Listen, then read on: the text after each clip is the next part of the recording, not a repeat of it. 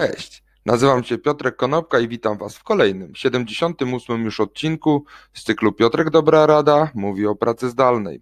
Dzisiaj pokażę Wam, z jakich narzędzi korzystam do tego właśnie, żeby te odcinki powstawały codziennie i dlaczego zajmuje mi to tak niedużo czasu. Inspiracją do tego odcinka była moja wczorajsza rozmowa z moim przyjacielem, e, z Krzyśkiem Harazińskim, który zadał mi pytanie, jak ja to robię, że to w ogóle wszystko tak regularnie się pojawia.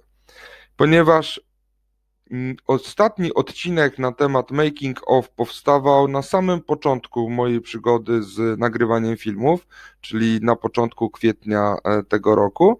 Postanowiłem odświeżyć to, ponieważ zmienił się zarówno software, jak i zmienił się trochę hardware, także chcę Wam pokazać wszystko po kolei. Dobra, to zaczynamy. A przede wszystkim hardware, tak wygląda moje stanowisko pracy. Na górnym zdjęciu widzicie mikrofon na statywie i na dole widzicie lampkę. O tym wszystkim opowiem Wam po kolei za chwilę. Natomiast na dolnym zdjęciu widzicie e, kamerkę wraz z oświetleniem, e, no i oczywiście e, mój, moje miejsce pracy, mój monitor.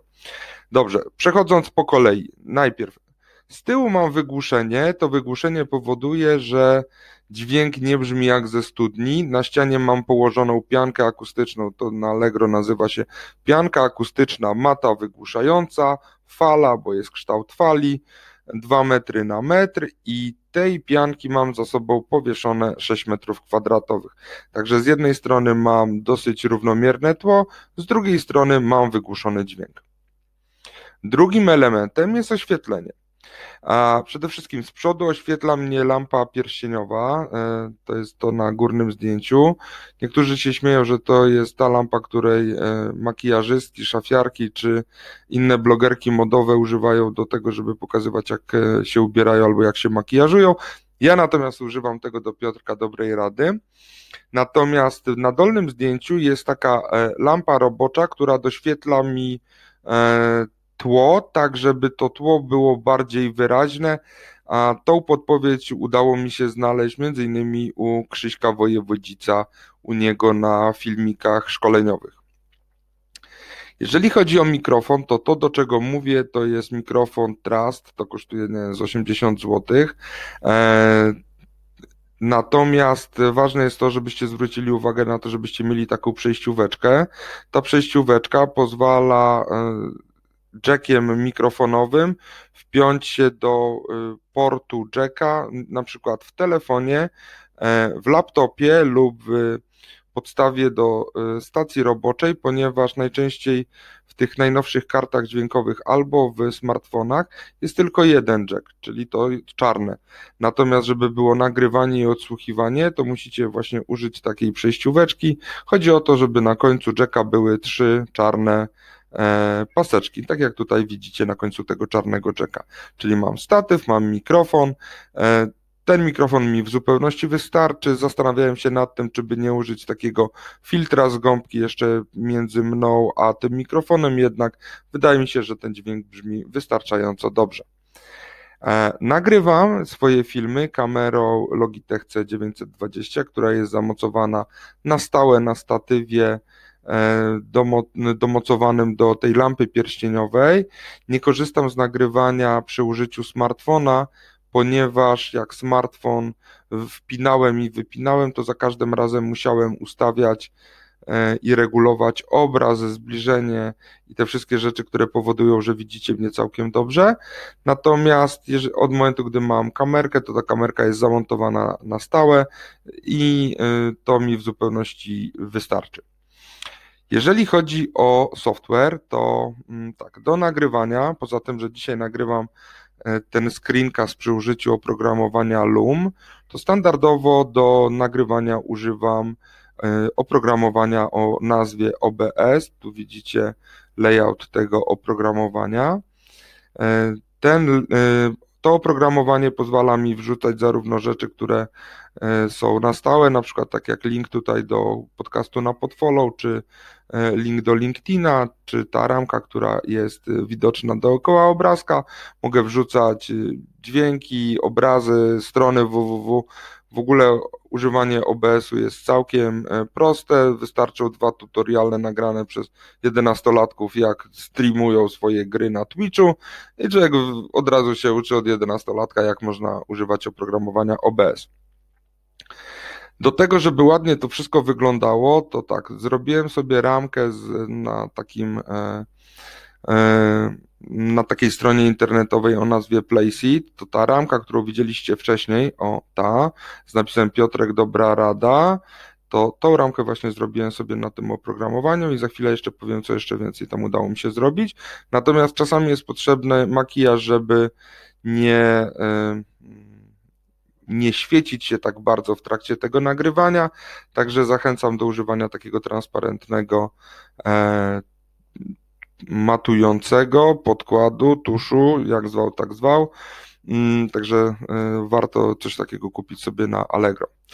Jeżeli mamy już wyprodukowany film, to na samym początku to, co robię, to w oprogramowaniu Avidemux wyciągam poprzez opcję zapisz audio, wyciągam audio. To mi pozwoli później y, y, tworzyć z tego podcasty. Jak zauważyliście, te moje filmy nie mają cięć, nie mają zmian scen, po prostu nagrywam za, za jednym podejściem. Równocześnie też zapisz audio i tworzenie takiego podcastu pozwala mi bardzo szybko te podcasty y, tworzyć. Także najpierw mamy filmik, który nagrywam w OBS-ie, później tworzy, tworzę poprzez Avidemuxa, tworzę samą ścieżkę audio. Mam też intro i outro, też zrobione na stronie playseat.com. E, to intro i outro, zarówno te wszystkie literki, które tam migają, jak i dźwięki, jak i cała animacja, mam do tego kupione prawa autorskie. Dostęp bodajże kosztuje 15 czy 16 dolarów na miesiąc. Przez ten miesiąc możecie się pobawić y, i potworzyć sobie różne rzeczy. Także ja mam stworzone intro, outro oraz y, template, y, ramki, którą widzicie dookoła mojej twarzy w standardowym ujęciu Piotrka Dobrej Rady. Jak już mam to intro, outro i filmik, to poprzez opcję połącz w takim oprogramowaniu Bandicat tworzę z tego jeden filmik, czyli to, co uploaduję później e, do internetu, to ten jeden filmik jest łączony poprzez e, e, Bandicata. Na początku dodaję intro, na końcu dodaję outro i całość trwa pewnie ze 30 sekund. Oczywiście robię też z tego transkrypcję, czyli wszystko to, co mówię, z tego robią się literki. Do robienia tych literek wykorzystuję po prostu Chroma i dokumenty Google'a. W dokumentach Google'a w narzędziach i jest taka opcja jak pisanie głosowe i wystarczy, że zacznę odtwarzać film, który y, wcześniej został nagrany, to mikrofon wyłapuje te dźwięki i robi z tego e, pełną transkrypcję. Oczywiście tą transkrypcję trzeba poprawić, to nie jest tak, że to jest idealne, niektórych słów y, Google nie wyłapuje, czasami coś zabrzęczy w komputerze, czasami jak gdzieś powiem pewną głoskę niewyraźnie, także tą transkrypcję trzeba poprawić, natomiast jest to bardzo przydatne. Dodaję oczywiście na początku wstęp, dodaję, czy takie podsumowanie, dodaję hasztagi, które później pojawiają się na LinkedInie i na Facebooku.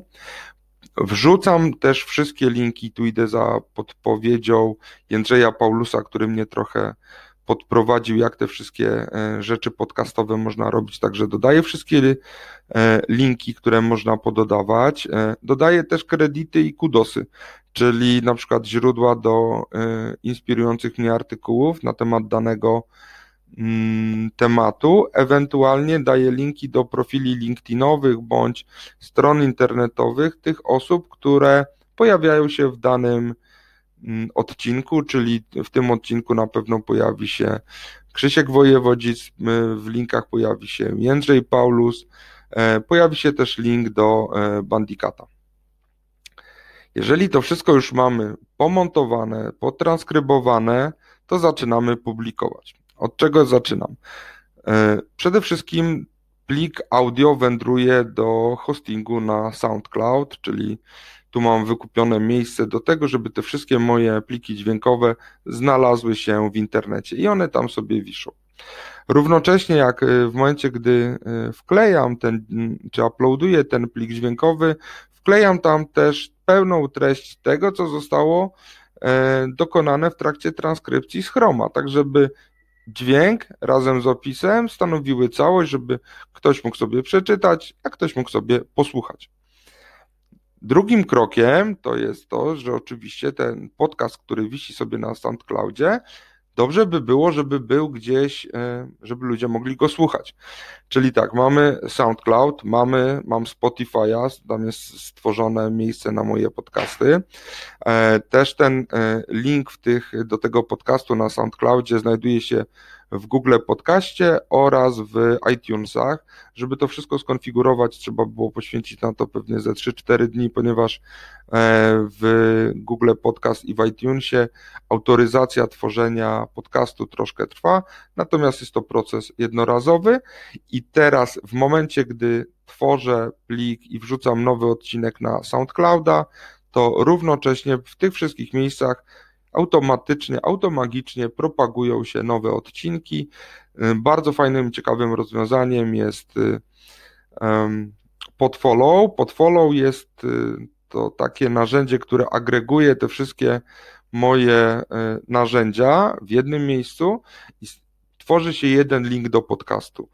Gdy ten ktoś kliknie na ten jeden link, to zostanie przeniesiony albo do Spotify'a, albo do iTunesa, Y, albo do Google Podcastów, w zależności od tego, z jakiej platformy on korzysta. Jeżeli kliknę z telefonu na Androidzie na ten link, trafię na Google Podcast.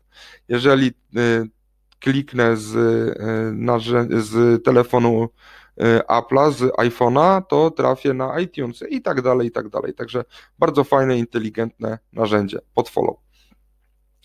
Do hostingu filmów oczywiście używam YouTube'a i tutaj wrzucam ten filmik, który jest zmontowany razem z intro i outro. I mam również stronę internetową, którą postawiłem e, na WordPressie. Stworzenie tej strony zajęło mi pewnie z pół dnia, także nauczyłem się tworzyć strony internetowe. E, I codziennie wrzucam tutaj e, pełną treść Chroma razem z linkami, z hashtagami, to, w jaki sposób strona wygląda, czyli ten layout nazywa się motywem Ripple. E, ten motyw jest w pełni responsywny, czyli ta strona będzie dobrze wyglądała zarówno na komputerze, jak i na telefonie komórkowym. Mm, co dalej robię? Publikuję na LinkedInie. Zaczynam publikację od artykułu na LinkedInie. E, żeby ładnie wyglądał nagłówek, korzystam z takiego serwisu Pixabay są tam zdjęcia i obrazki do, darmowe do użytku komercyjnego, także to, co widzicie na LinkedInie jako obrazki tytułowe, to są właśnie z Pixabay. Natomiast jako treść wklejam całość, tą, którą już widzieliście w Chromie, razem z linkami i z hashtagami. Dodatkowo jako post na LinkedInie wrzucam film i ten film jako podsumowanie y, będzie miał nagłówek z Chroma, czyli to, co też już widzieliście, razem z hashtagami, plus załączam film bezpośrednio do LinkedIna, tak żeby ten film nie wisiał tylko na YouTubie, ale wisiał też samodzielnie na LinkedInie. Emisja na Facebooku to tutaj standardowo na e, udostępniam publicznie filmik, dołączam ten filmik e, również jako plik, a nie jako link do YouTube'a bo Facebook się trochę nie lubią z YouTube'em. Zmieniam ustawienia na to, żeby ten film był widoczny publicznie oraz y, udostępniam ten film na niektóre grupy, których jestem członkiem oraz y, wrzucam na swoją relację mm, facebookową.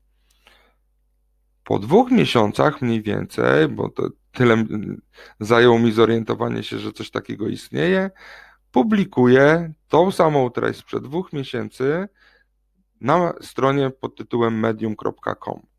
Tak jak dzisiaj nagrywam 78 odcinek, to na medium.com wrzuciłem dzisiaj 29 odcinek, także mam różnicę jakichś 40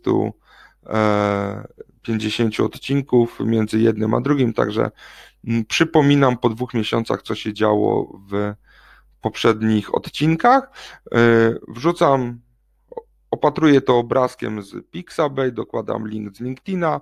E, no i oczywiście to, co pojawia się na medium, tworzę z tego linki na Facebooka i LinkedIna razem z hashtagami, tak żeby ludzie mogli to przeczytać. Dzięki serdeczne. To był odcinek na temat tego, jak powstają odcinki Piotrka Dobrej Rady. Mam nadzieję, że komuś to się przyda. Być może ktoś inny też zacznie blogować, podcastować, vlogować, generalnie dzielić się wiedzą. Dzięki serdeczne raz jeszcze. Do zobaczenia i usłyszenia w poniedziałek. Na razie.